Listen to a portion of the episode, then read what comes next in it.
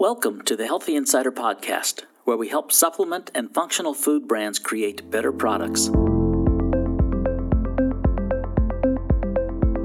Today's host is Todd Runestad, Senior Editor. Hello there, friends. This is Todd Runestad. Welcome to another edition of the Toddcast. Uh, you're in for a real treat again today, friends. Uh, we have with us today Dr. Jeffrey Bland. Uh, he is the president uh, now of Big Bold Health, and uh, we're going to talk about his new venture. Uh, you know, he, he's really just a legend in the field of nutrition, science backed approaches to supplementation.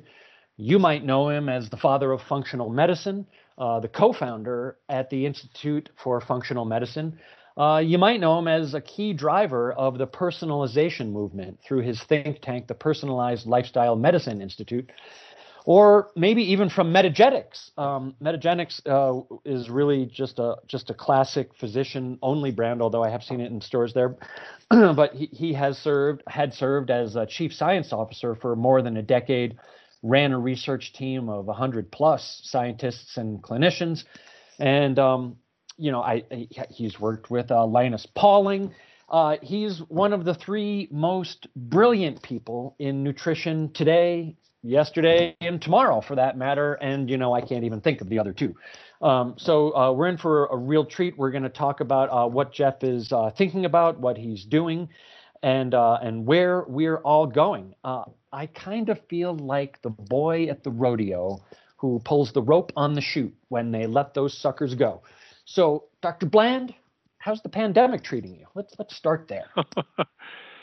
well, Todd, you know, for all of us, uh, first of all, thanks so much for being able to have this conversation. Uh, our, our, history, you and I, goes back quite a few years, so it, it's great to touch bases once again. Um, this pandemic has been, uh, as, as, has been said in the great literature of our time, uh, the best of all times and the worst of all times. Probably more the worst than the best, but the reason I would even say the, the best of all times is that it has really brought us back to kind of considering some fundamental values that maybe got lost in the shuffle when all things were available and we were running about in the world of jet travel and going to meetings all the time and not being at home and uh, and kind of living a frenetic lifestyle that uh, was cornucopian in its nature, but maybe lost some of the central value and purpose that uh, being quiet and isolated and thoughtful for at least a while can bring. So, uh, to me, I try to buttress the horrible uh, tragedies, uh, economic tragedy, uh, some of the environmental tragedy, and some of the personal health tragedies that have occurred to people as a consequence of this horrible uh, virus, uh, SARS-CoV-2 virus. I try to buttress that against um, some of the good things that have caused us to re- reflect re-energize, repurpose, re-engineer, a lot of re's there. Um, and that's what really actually got me at, at age of 74 into kind of getting the energy to start a new company, which I I probably never thought uh, at this age would be on my liner list of things to do. But it has been really energizing, and it's been a good place for me to put a lot of the energy of frustration and concern and and and also my my feeling that every person has to do what they can do to reach out and help others and and so that's been kind of the motivation for me in, in getting started with this big bold health. Yeah so big bold health i mean to me I, have I've seen the products. I've, I've been taking the uh, htb powder in my morning smoothies last few days and uh, it, it's really all about rethinking immunity let, us dig into that a little bit. What are we getting wrong with immunity? Is is the immune boost dead? You know, bye bye echinacea. no, it's it's certainly not dead. But you know, I came to recognize, and again, this is a consequence of the of the uh, COVID the disaster that we're going through right now, that our understanding, the general understanding, even within the well knowledgeable, health conscious consumer public, is pretty um, simplistic, that we don't really have a good uh, understanding of what we've learned about the immune system over the last, uh, even the last uh, 10 years.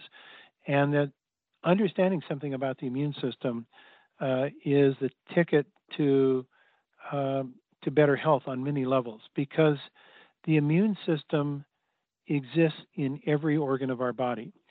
And I, I think that the general concept that people often hold about the immune system is that it's these white blood cells that circulate around in our blood and seek and destroy foreign invaders and and have this important job of defending uh, us from outside uh, threat.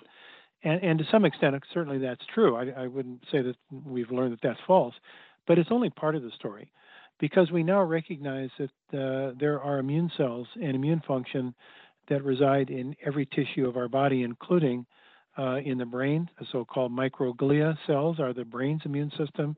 In the liver, uh, the cells called the Kupffer cells are the immune system of the liver. Uh, in the muscles, there's these uh, myokine products that are developed by immune cells that are in the muscle. Even in our fat, uh, and within our adipocyte mass, we have embedded macrophages that become part of the immune system of our fat mass. So literally, um, every portion of our body, and of course, I didn't mention the most obvious place where the immune system resides. In fact, over 50% of our immune system is clustered around our gastrointestinal tract. So our digestive system is, is really uh, our functional immune system as well. So in understanding the, um, the dynamics that our immune system has in regulating our function, which then translates into how we feel our health, is uh, an opportunity for people to learn how to take charge of health in a way that can be directly operational, can be directly uh, felt in terms of the outcome, and can also be directly understood. And it also helps us to understand that simplistic concepts like boosting an immune system may be too simplistic to be uh, really uh, able to deliver the, the, the maximum value. Because if your immune system is already damaged or dysfunctional, boosting it only really perpetuates or uh, aggravates that that uh, dysfunction or that imbalance. What you really want to do, and what we've learned over the last 10 years, is to renew the immune system or to rejuvenate the immune system. And that can happen at every age that a person exists. Maybe it can happen faster when you're younger, but it still is uh, present as as we grow older into our into our age years. And the way that the immune system rejuvenates itself is through this dynamic process that um, uh, results in every 10 seconds the production of about 1 million new white cells, about uh, 20 or 30 million new red cells, and about 30 to 50 million new platelet cells, all of which are part of the immune system. So, therefore, every month, if you think of it in some uh, capacity, say every month to eight weeks, uh, our body is regenerating its immune system. And then the question is is it regenerating to be the same as it was? worse than it was or better than it was. And learning the tools as to how to renew or rejuvenate the immune system, we can make it better than it was, not worse than it was. And that to me is the major new step over the uh, the threshold that uh, 21st century immunology is teaching us. So rejuvenation, do do immune cells get damaged, you know, like a free radical assault, and then can we actually eliminate, if not quench, a la free radicals, and then replace them? Is is that kind of what we're thinking about in this rejuvenation of immunity? Oh, that that's a superb question. So there are really two uh, general mechanisms by which immune cells undergo injury. Um, and this has often been called immunosenescence, meaning aging in the immune system. And, and here it's not just aging in years, it's aging in biology. And those two mechanisms by which the immune system can age are either through, as you indicated, damage to the genetic information encoded within the immune system because every immune cell has its genes that regulates how it should function. So those genes can be injured, just like genes of any other cell in the body can be injured. That's called a mutational injury. And we can collect these mutations in our immune system as that are bad experiences that our immune system has undergone, like post-traumatic immune experiences. And those injuries um, uh, it's called clonal um, uh, hematopoiesis, can lead into reproduction of injuries. It's like remembering bad experiences that then impact negatively our immune system. And actually, what it does is it creates an immune system that's on guard, constantly on alarm, which is called an immune system on fire or inflamed immune system. And so the, the god of war, the color red, Mars, becomes part of our immune system. And this has been termed inflammaging, meaning this chronic uh, inflammatory condition that results from an immune system that's been turned on to think that it's living in a hostile environment. And that is uh, uh in part related to these injuries that the immune system has collected. So that's that's mechanism number one. Mechanism number two is, is maybe a, a little less dramatic in sounding, but equally important, and that is that these experiences that we have in our life they could be psychological experiences, they could be from traumatic physical experiences like an injury, they could be infectious experiences like Epstein Barr or cytomegalovirus or some bacterial infection like a severe flu, even uh, like the post COVID long haul syndrome. Those can lead marks on our genes that are called epigenetic marks that can mark our immune cells uh, to have a different uh, kind of personality, how they how they uh, they respond to uh, our body and to the world. This is tied together with things that are uh, often under the field of of um, autoimmune disease that people become seemingly allergic to themselves. They're actually not allergic to themselves. They're allergic to their body that's been uh, altered by experiences that get trapped epigenetically that then regulate in a different way the way the genes uh, produce their outcome in the in the uh, immune system and they can produce the things that are known as inflammatory mediators like prostaglandins, leukotrienes, cytokines that that uh, induce um, altered immune function. Uh, and and you know it's interesting to me if you um, are, as we all are reading about the COVID-19 condition, you hear terms that used to be reserved just to kind of uh, experimental immunology and immunologists like cytokine storms. Now, what is a cytokine storm? Well, we know now that these are associated in patients that have COVID 19 with very serious uh, progression of their disease, sometimes going into fatal uh, outcome. Because what happens is the immune system becomes unleashed and it, it um, releases all of its inflammatory uh, capability, which normally would be used just to to kill a foreign invader, but now it starts to have bystander activity in killing the cells around it, which happen to be us, our host cells. And now the cytokine storm becomes then our own cause of death by an, an immune system that's gone unbridled and unchecked and, imbalanced. Uh, in a very uh, less critical way, that concept of uh, cytokine imbalance can be seen in individuals whose immune systems have been trained to bad experiences. Bad experiences meaning the, the marks that are put on their genes, these epigenetic marks, then regulate uh, them to be in a constant state of alarm.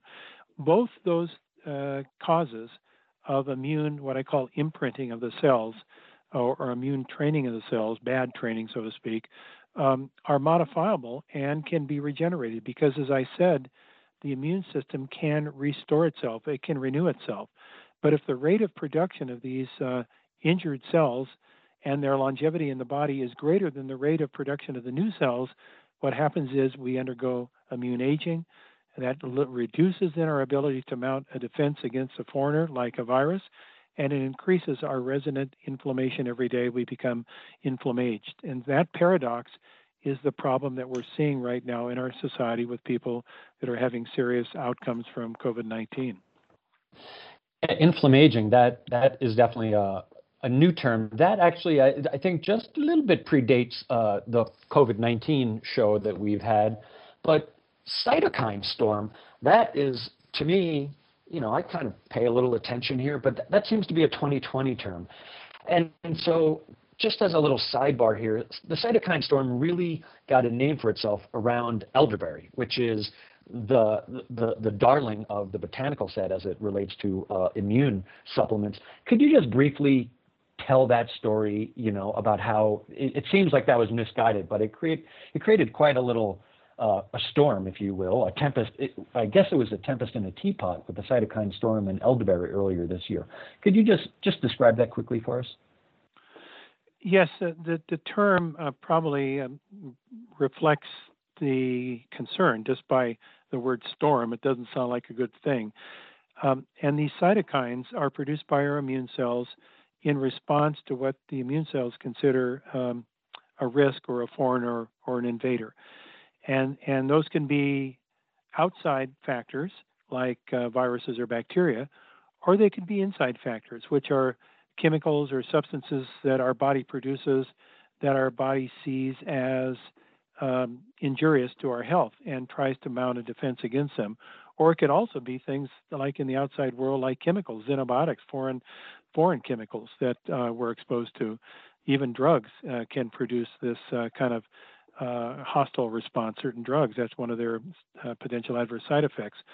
So the cytokine storm then is when the immune system gets so aggravated by the uh, its feeling that it's under risk and threat that it calls out all the heavy artillery and releases maximum force related to the production of these um, uh, guided missiles that are these uh, chemicals that are produced to produce inflammation to kill a foreigner. Um, and in so doing, the that release can be so tempestuous that it's actually a storm that is not controlled at all. It goes from a, a small disturbance to a, a systemic storm that can influence the whole body.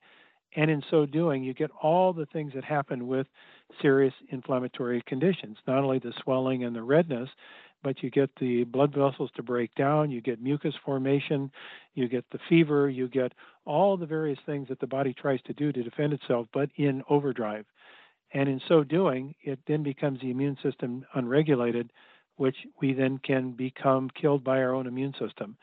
So that's the extreme edge of what is seen in the emergency rooms and the ICUs of uh, individuals that had the most serious cases of, of COVID, particularly with the release of these uh, inflammatory cytokines like interleukin 6 and tumor necrosis factor alpha, um, which are produced by certain types of white blood cells that have just gone wild, gone rogue.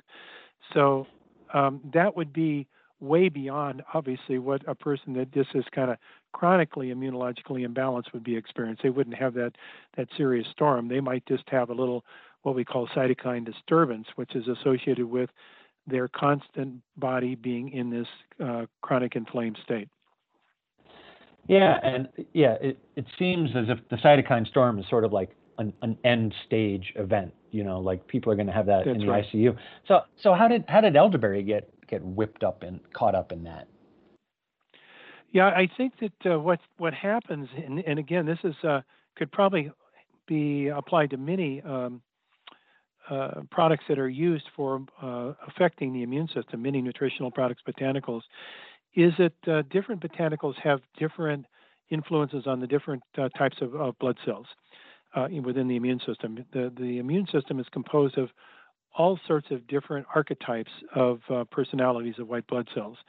And they're, they're generally broken down into two families. One are called the T cells, and the other called the B cells. But within those general classes, are many subclasses. So there are literally hundreds of different specific types of immune cells that are tagged to do specific things.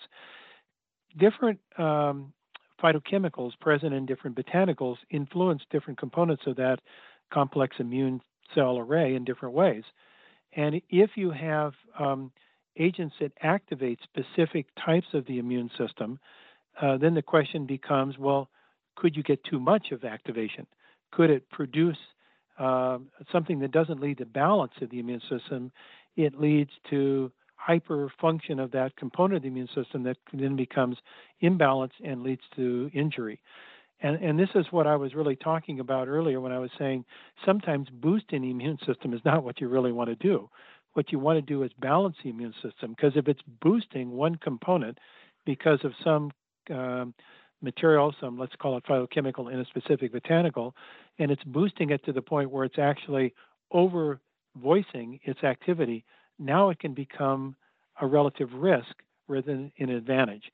So that's why we've kind of moved our whole languaging in, in Big Bold Health away from the concept of boosting to renewing or rejuvenating the immune system so that it finds its right balance. It moves from a state of imbalance to a state of balance then it's got more resilience, more headspace, more capability of managing the the the uh, offender without being in an overdrive or underdrive configuration.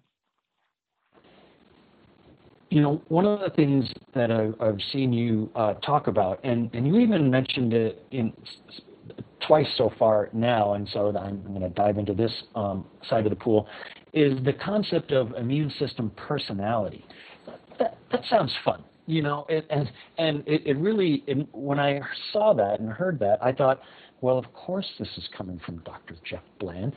You really led the revolution of personalized healthcare, and now, as if developed right here for this COVID moment, you, you have this idea of personalized immune function, this personality.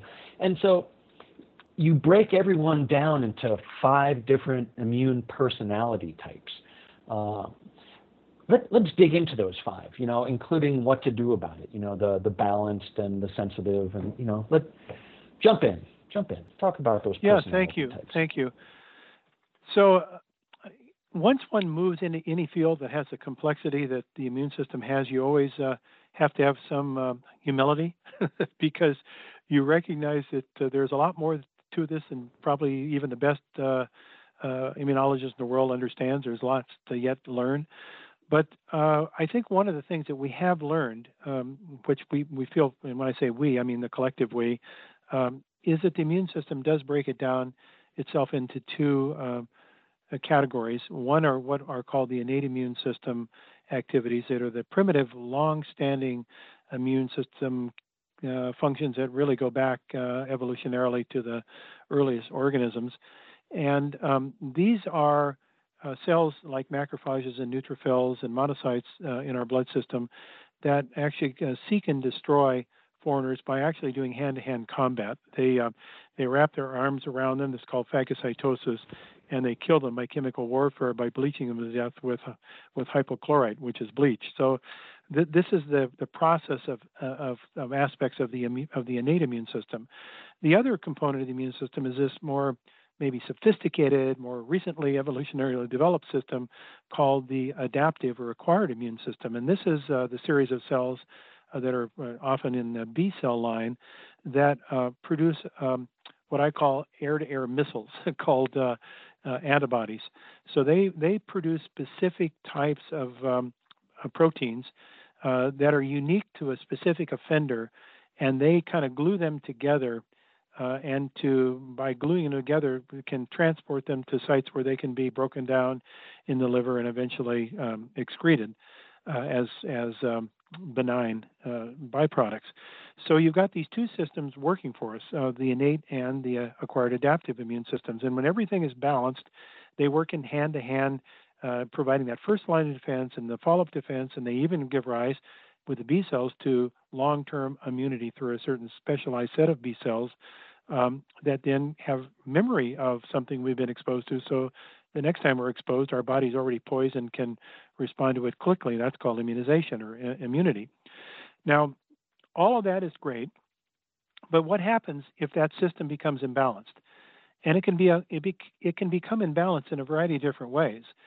And immunologists have been studying these imbalances for some time and subtyping the, the different immune cells in these different types, and then mapping those uh, changes in the immune system to symptoms that people are experiencing when they have those imbalances because certain um, symptoms associate themselves with certain types of immune system imbalances.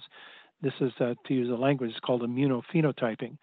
And in so doing, uh, when you bring a, a, group of experts in the field together, as we've done in Big Bold Health, people that are really skilled in the art of immunology, you can start to distill down some of these uh, clusters of symptoms that associate with certain dysfunctions of immune system cell types into different categories.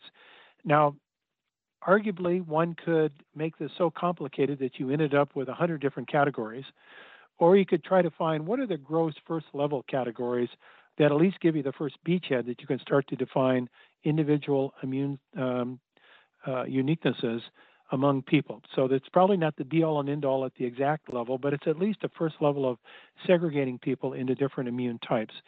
And in so doing, with our uh, immunology group, uh, we eventually came down to, that there were four types of immune imbalance, and then there was a fifth type that we would call balance. That was what we would all like to, to be the balance between the innate and the uh, adaptive systems in, in proper response and balance. So, what were those four types? And then we had you know, listed all the different subtypes of immune cells that were associated with each, each of those types and what were the symptoms associated with them. And then we wanted to come up with some names that were English names that didn't require you to be a specialist in immunology to understand them. And we wanted the names to be connected to uh, the kinds of symptoms that a person would ex- experience if they had those imbalances. So the names we came up with for our four uh, different uh, immune imbalance types are angry, confused, sensitive, and withdrawn.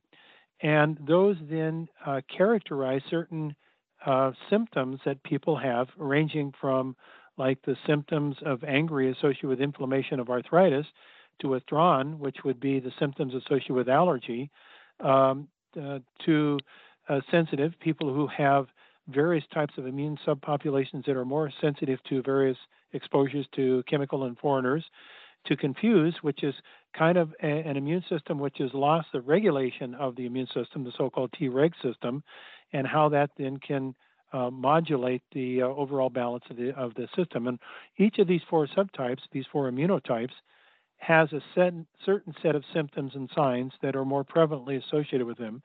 So that allowed us then to develop an immune identity questionnaire based upon the symptoms that people would experience in these four different types and to weigh the basis of the responses to the questionnaire as to what categories a person is more likely to fall into, knowing that probably no person is going to be just in only one category, but they're going to have a certain dominant category. Will it be more likely an angry immune system, or would it be more likely a sensitive immune system, a confused or withdrawn? And from that immunotype or immunoidentification, we're then able to better ask, okay, what kind of a program should that be on? Should that person be on? What kind of personalization to their need might best allow their immune system to become balanced? So that's been the strategy we've been using in Big Bold Health, using our immunoidentity questionnaire, followed then by kind of an evaluation of where their imbalance lies, and then how can we assist them by personalizing that approach to form a more balanced immune response. And so, is that something that consumers can go on to the Big Bold Health website and kind of take their personality test and kind of figure out, oh, I'm angry, confused, sensitive, or withdrawn, and and then and then would that direct them to certain supplements that they might look toward to address that? Yes, the, the questionnaire is on the bigboldhealth.com website, and it will give them a score, and it'll evaluate their relative percentage immuno personality types uh, from angry, confused, sensitive, and withdrawn. And it will then uh, provide direction, not just uh, supplements alone, but what kind of lifestyle principles, what kind of diet, uh, what kind of um, uh, nutrients might be most valuable for that type of immuno uh, phenotype to bring them back into balance. So it's it's a first level. I again I want to emphasize it's it's probably not the be all and end all that we will get to years in the future, but it's a first beachhead for us to help to personalize the immunolo- immunological approach that a person might take for improving their overall health. That's really cool. You know, I've been thinking about that lately, and I have to admit that you were the one that, uh, you know, at one of the NBJ summits, uh, really introduced this concept to me. And it's uh, so I, I guess my question is, there are a lot, there is an increasingly growing number of diagnostic testing devices that um, consumers can avail themselves of to sort of, oh, hey, let's check my vitamin D levels. Oh, let's check my omega 3 levels. Let's uh, let's send a stool sample in and, and look at what my you know my, my gut bacteria looks like. Uh, you know all, all these things. There, there's an increasing number out there. I, I, took one that had you know vascular flexibility as a way of measuring vitamin K2 levels. What what do you like that's out there and and what do you think is next and what do you think is more valuable you know like i remember 23andme they were sort of the first ones out of the gate and they used to be able to provide a lot more information and then the fda kind of put a kibosh on on that information flow um, so what, what just talk about some of those some of those testing devices that are out there that that people can avail themselves of and what what do you think about that and and where do you think that's going well, Todd, I, I think that uh, this is a really important frontier that we're moving across now in terms of um, it's not just biohacking. I think it started off actually with a group of kind of renegades that were biohackers that wanted to measure everything they could about their body, which is probably more than the average person wants to know. But now it's transitioning into a much broader a kind of a consumer-wide uh, opportunity. As we see, uh, the Apple Watch would be a good example, right? We start off with a with a fitness device, and then before we know it, we have a, a cardiovascular pathology device, and now we have an oxygen meter device, all in the same wearable, which is not a medical device, it's a consumer health product. And with that, you can do all sorts of things, including with an Apple Watch using just the uh, the cardiovascular and respiratory oxygen saturation components, you can start to understand something about uh, uh, your immune system and whether it's undergoing infection. Because what happens, your re- respiration rate goes up, your oxygen saturation goes down if you start to have a respiratory infection. Uh, your um, uh, heart rate variability changes, it decreases. So there, these wearable devices that we have um, we've we've seen starting to penetrate the general consumer marketplace that started as fitness devices, to me are going to be repurposed as health assessment tools because every one of those parameters that I've just mentioned, including such things as grip strength, yes, grip strength, are related to immune function. And huh. what I'm saying, what I'm saying, probably for most listeners, uh, is like, you got to be kidding me. I'm not kidding you. There are literally tens of studies done on every one of those variables I just mentioned that ties them to immunological early stage functional assessment. So by recasting our view as to how these tools are used, these are kind of point of point of use uh, tools that individuals can access on their own. Um, like for instance, right now we're doing a study just to, give an example of this um, within our within our clinical studies group here at Big Bold Health we're all now wearing uh, uh, continuous glucose monitors, and we're doing a, a two-week study looking at how various factors in uh, influence our uh, continuous blood sugar levels. Now, if you've never done this before, uh, all I can say is when you finally do this, this is be one of the most revelational things that you'll ever have experienced about your your body in your life, because what you will find is that your blood sugar levels are not just reflective only of the glycemic index of your foods, they're reflective of exposure to particulates in the atmosphere. They're uh, related to your exercise and fitness level. They're related to your stress levels. They're related to um, variables that relate to your sleep cycles. And so, what we are starting to recognize is that what started off early on to be just like cute little tools for measuring fitness are now being reassembled and repurposed to be tools that really measure our functional status of our body's defense systems, our responsive and resilient systems, and how we will be protected or not protected against the ultimate exposure to something that causes us to be sick. That is super cool. I mean, that that is a fantastic future. You know, and you you also talk about training for immunity, like which is which is really kind of a, a, an interesting concept. I I love how how you're taking a lot of these really sort of uh you know med school concepts and and really introducing them to the to the general public in ways that they can understand.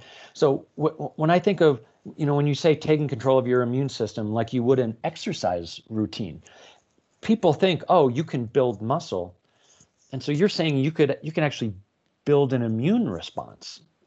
No, that's oh, wow. inter- that's you. interesting. You know what what does that yeah. look like? And so let first let's talk about the non-supplement things, and then we'll get to the nutrient aspect. But so let, us talk well, about some of these things that you could do, I guess, with your lifestyle to to train your immune system. Yeah, thank you. Could I um just add one word to what you've just said. By the way, I thought what you just said was very well framed and, and well spoken. Um, but the one word I'd like to add is resilience, um, because I think resilience is a term that's coming of age right now. When we renew or rejuvenate our immune system, what we're really doing is adding headspace to our body to accommodate change, which we call stress. Um, and stress can come from many things psychosocial, chemical, physical, environmental factors can all cause our body to be uh, undergoing torsion or tension. And it's our resilience that allows that to be accommodated so that we never even knew that it occurred. It just passes by. As our resilience is lowered, however, now things that we would normally accommodate become pro- uh, troublesome. Now they produce symptoms. Now they produce a problem. So, building resilience in our immune system um, by rejuvenation is extraordinarily important. And how does that occur? Just as you indicated, you can train your muscles and your cardiovascular system by physical training, so you can also train your immune system uh, to be more resilient. Now, in the past, immunologists would use the word training the immune system because it's been used in immunology for some time when they were speaking about immunization or vaccination. They would say, This is how we train the immune system. We vaccinate it to be trained to be responsive to a specific um, virus or bacterium. Um, but our immune system doesn't get trained only by exposure to bacteria and virus. It gets trained by exposure to chemicals. It gets it gets trained by exposure to um, toxic thoughts, to harmful events, to uh, poor diet, to sedentary lifestyle, to drugs and alcohol. All of those things have um, influence on training the immune system to remember those events and to respond to them even more vigorously the next time they're experienced. And so you start to get things like post traumatic stress immune system retraining. And so, how do you get over that? Well, just like uh, any kind of training program, you get into a into an immune, in this case, an immune fitness program, which retrains the immune system because, as I said, our immune system is being remodeled and regenerated in real time every second that we're alive. And so, what we want to do is give our stem cells that sit in our bone marrow, that are ultimately the, the cells from which all immune cells are made, in all white uh, red blood cells too, we want to give it optimal opportunity to make good decisions and come out as juvenile, fresh, spry, and um, un, uh, cells that are not trained already with bad experiences. And, and that has to do within, as you mentioned, a uh, what I call a personalized program. So let's talk about some things that we know can help to retrain that system. One that comes from extraordinary work that Walter Longo and, and his colleagues at USC have done over the last uh, uh, decade or so has to do with um, uh, time restricted feeding and, and uh, fasting mimicking diet. Uh, the, the combination of uh, Sachin Panda's work at Salk and, and Walter Longo's work at, at USC has clearly identified that you can retrain your immune system to be younger, meaning to regenerate itself through this uh, time restricted feeding or fasting mimicking diet approach. So there is there's one way we use circadian rhythms or time as our as our value proposition for retraining the immune system.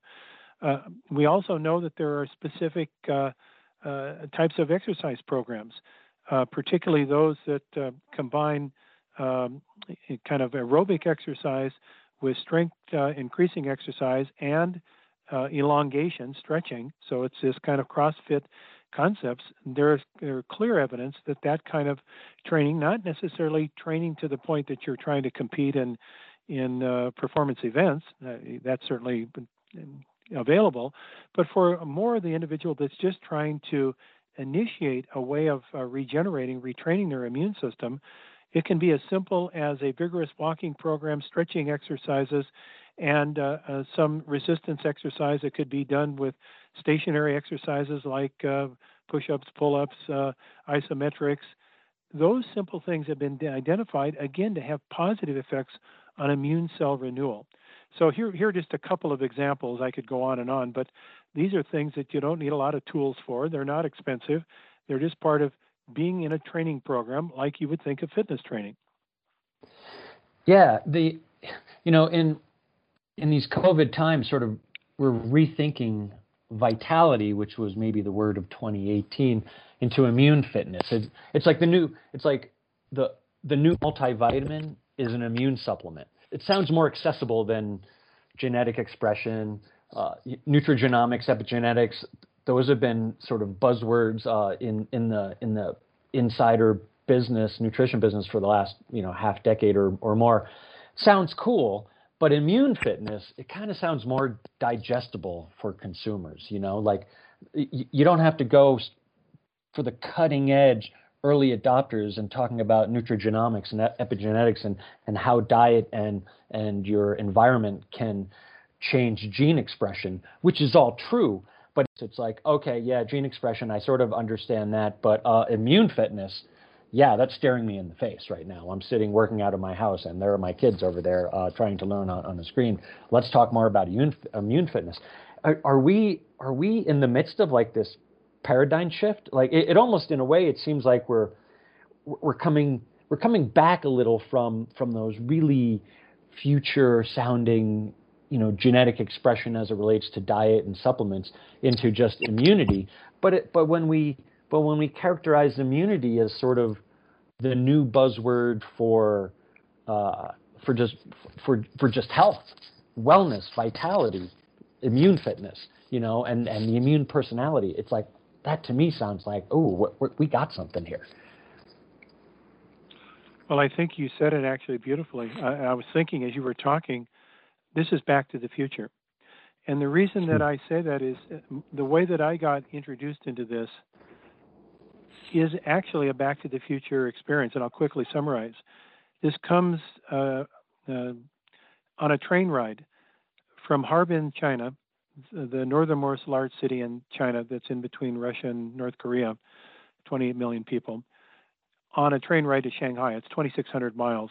I was on the bullet train with my host. I was speaking to 10,000 physicians at a meeting in in Harbin, all the, the heads of the various health check centers in China that are the family kind of primary care centers. And on the train on the way back, because we decided to take the train because there was a typhoon in Shanghai that was uh, grounding the plane, so we decided to take the bullet train. And, it was quite a, a, trip for me. You know, this this uh, this bullet train goes over 250 miles an hour, and it um, is silent and it's vibration free, and you see all of the country of China just kaleidoscopically going by you in these big um, uh, windows that are in the in the cars.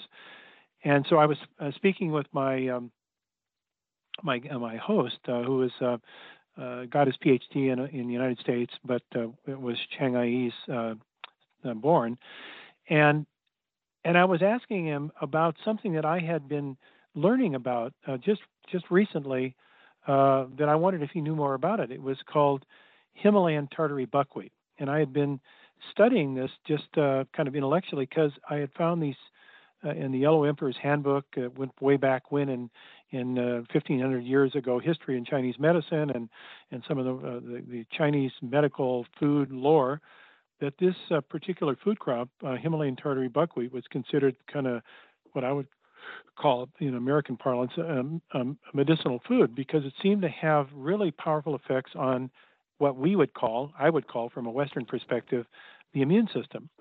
So I, I got at, I asked him. I said, uh, "Do you know anything about Himalayan tartary buckwheat?"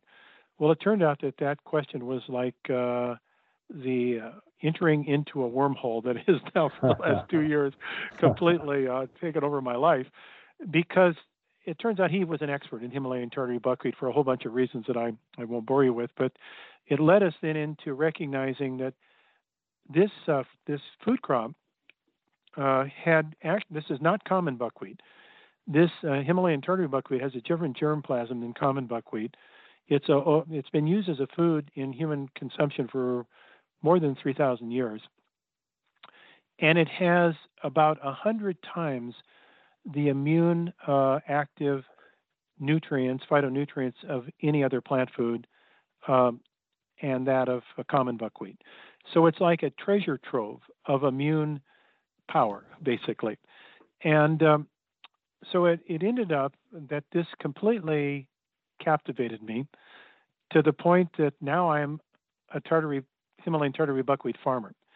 Because when we came, when I got back to the United States and I talked to my colleagues uh, here in Big Bold Health, uh, I asked, you know, who is growing this Himalayan tartary buckwheat in the United States? And we could find only one producer uh, in the United States at the time.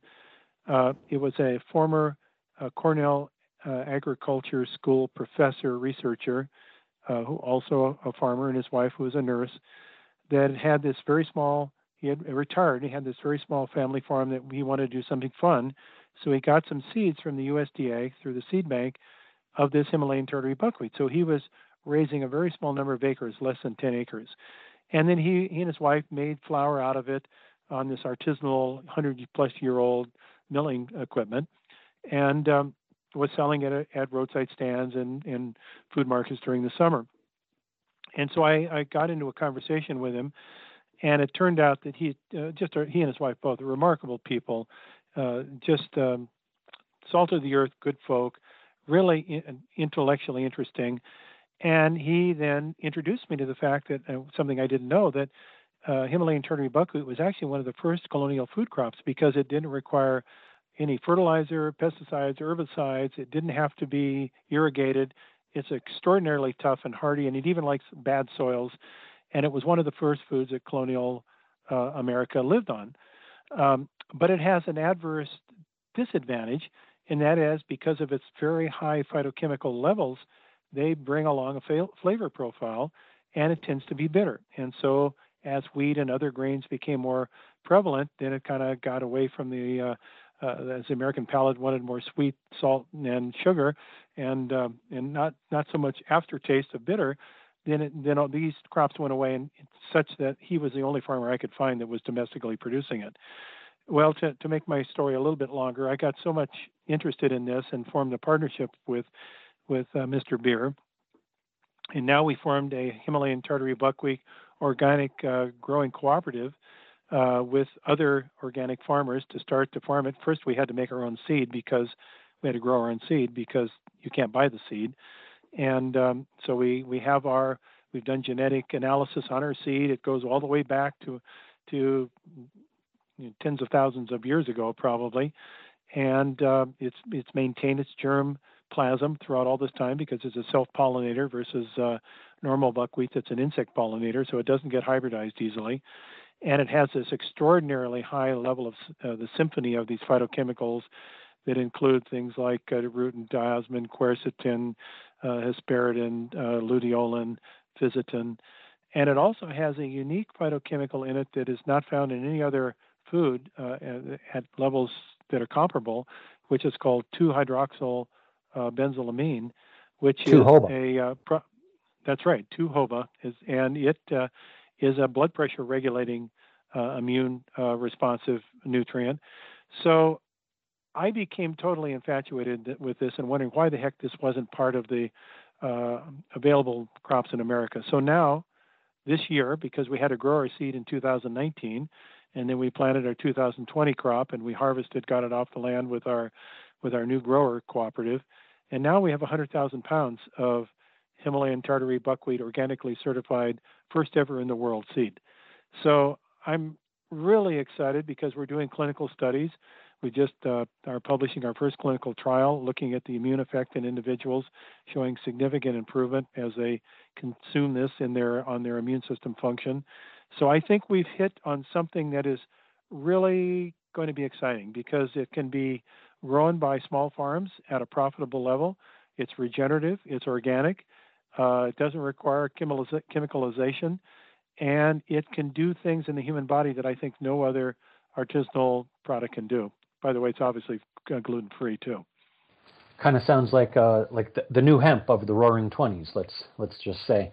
Uh, that that's fascinating. I, I love hearing these stories of sort of a superfood discovery you know, like when when acai came on the market, and and uh, you know, you just keep hearing about all this. So what a, what a fantastic story! And boy, I I would love to to get into quercetin and how it works, and 2-HOBA a little more. Um, but you know, we, we've we're we're we're coming to the end of our of our time here, so we're just going to have to uh, save that for another time. So let's let's uh, and so good luck with with Big Bold Health. I love the name of the brand. I love the the new ingredient, the Himalayan Tartary buckwheat. I just think that's that's fascinating. And you know, as far as I'm concerned, if it's if, it, if it's good enough for Jeff Bland, ladies and gentlemen, it should be good enough for you. so so speaking speaking of, of famous people, you worked with Linus Pauling, is that right? Like many moons ago, many decades ago? Uh, yes, I was. I, I was on a two-year sabbatical as a professor at the time. This was '81 through '83, and I, I ran a nutrition research lab uh, at his uh, uh, Linus Pauling Sci- uh, Institute of Science and Medicine in uh, Palo Alto for two years. And by the way, uh, that's what actually kind of got me in uh, early on into this whole immunology uh, orthomolecular medicine field because a lot of people don't know this, but when he was at Caltech, he and, and uh, Delbruck were one of the first people to start to actually understand and to scientifically decipher the structure of the immune system through antibodies. They did the he did the first chemical homology of the proteins that make up antibodies. So in some ways, Linus Pauling was one of the fathers of the uh, the field of immunology, uh, which probably most people don't know that. But there are lots of things that Linus Pauling was the first of, but that's just one of many. You know, so Linus Pauling, he he kind of gained his his popular fame extolling the immunity protecting virtues of vitamin C. There, has been pushback against that from all the usual, you know, anti-supplement suspects, uh, shorthand. So Linus Pauling and vitamin C, was he right or wrong? Absolutely right, hundred percent, no equivocation to that. Um, the question is, you might ask me now with more detail. Well, what do you mean by right? Uh, does that mean vitamin C is good for everything at any dose? And, and obviously the answer is no. But uh, for the right thing at the right dose, well beyond that of the RDI, it has extraordinarily important value in immune system function. And I would just, uh, for those of, of, you who are following the most recent news, know that there is, as of yesterday, a report out of Australia, really fascinating, uh, of a COVID victim, 40-year-old uh, I would call him young man compared to me, uh, who was dying from sepsis, uh, COVID-related sepsis. That's a blood infection, and he they had run out of things to do, and he was uh, he was losing kidney function. He was going through a multi-organ failure, and they thought there's only one last ditch thing we might try, and that is intravenous infusion of vitamin C at very high dose over a period of a few hours. Um, he remarkably um, improved within a couple of hours. Uh, they did a second infusion then over the course of the next day, and he was uh, pretty much clear of his uh, of his blood infection and was on the way to um, recovery uh, from a near-death experience. So, if we start to ask what we don't know yet about vitamin C in the medical world, I think there's lots that Linus Pauling alerted us to that is still yet to learn uh, within uh, traditional medicine. Fascinating. I love that. Yeah, intravenous vitamin C. I think that is uh, that that could cure what ails what ails you. That's uh, that might even prove to be even uh, more efficacious than duct tape in our in our lives. Uh, last, last question, Jeff. The, uh, you're uh, we just got a couple minutes left here. You're you're a pioneer in the realm of personalized medicine, personalized healthcare what does that look like? And in particular, how will that different from what we see today in, say, I don't know, l- let's say 2050, when we also have a zero carbon economy? What does that deep future look like uh, in, in the realm of personalized healthcare, diet, supplementation, and how we, uh, how, how we improve our lifespan, how we improve our health span? What do you think about that? Well, it's it's always a risk, isn't it, to be a prognosticator and try to set yourself up as a clairvoyant. So I I will I will only speculate. But I've, I've given you till 2050, and so you know if you live 30 more okay. years, if I do, that'll you, be remarkable. You take all the slings and arrows that are coming at you.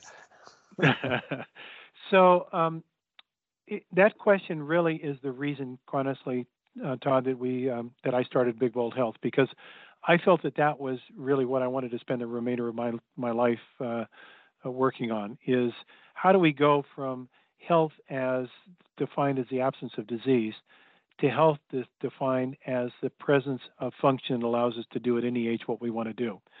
And uh, the only way you get there is by de-docking health being owned by the disease care system. Right now, health is actually a term owned by the disease care system. When we say health care, we're really talking about disease care. Health care has to reside somewhere else outside of the disease care system and I believe in the next 25 years, what we're going to see emerge is a healthcare system that will be equal to at the table in stature and scientific underpinning and formality and reimbursement to that of the disease care system. But it won't reside within hospital based medicine. It can't because there are different language systems, different objectives, and different training. Um, and I believe we will see young women and men having a decision to make as they want to go into some field of, of human physiology as to whether they want to go into the disease system or they want to go into the healthcare system.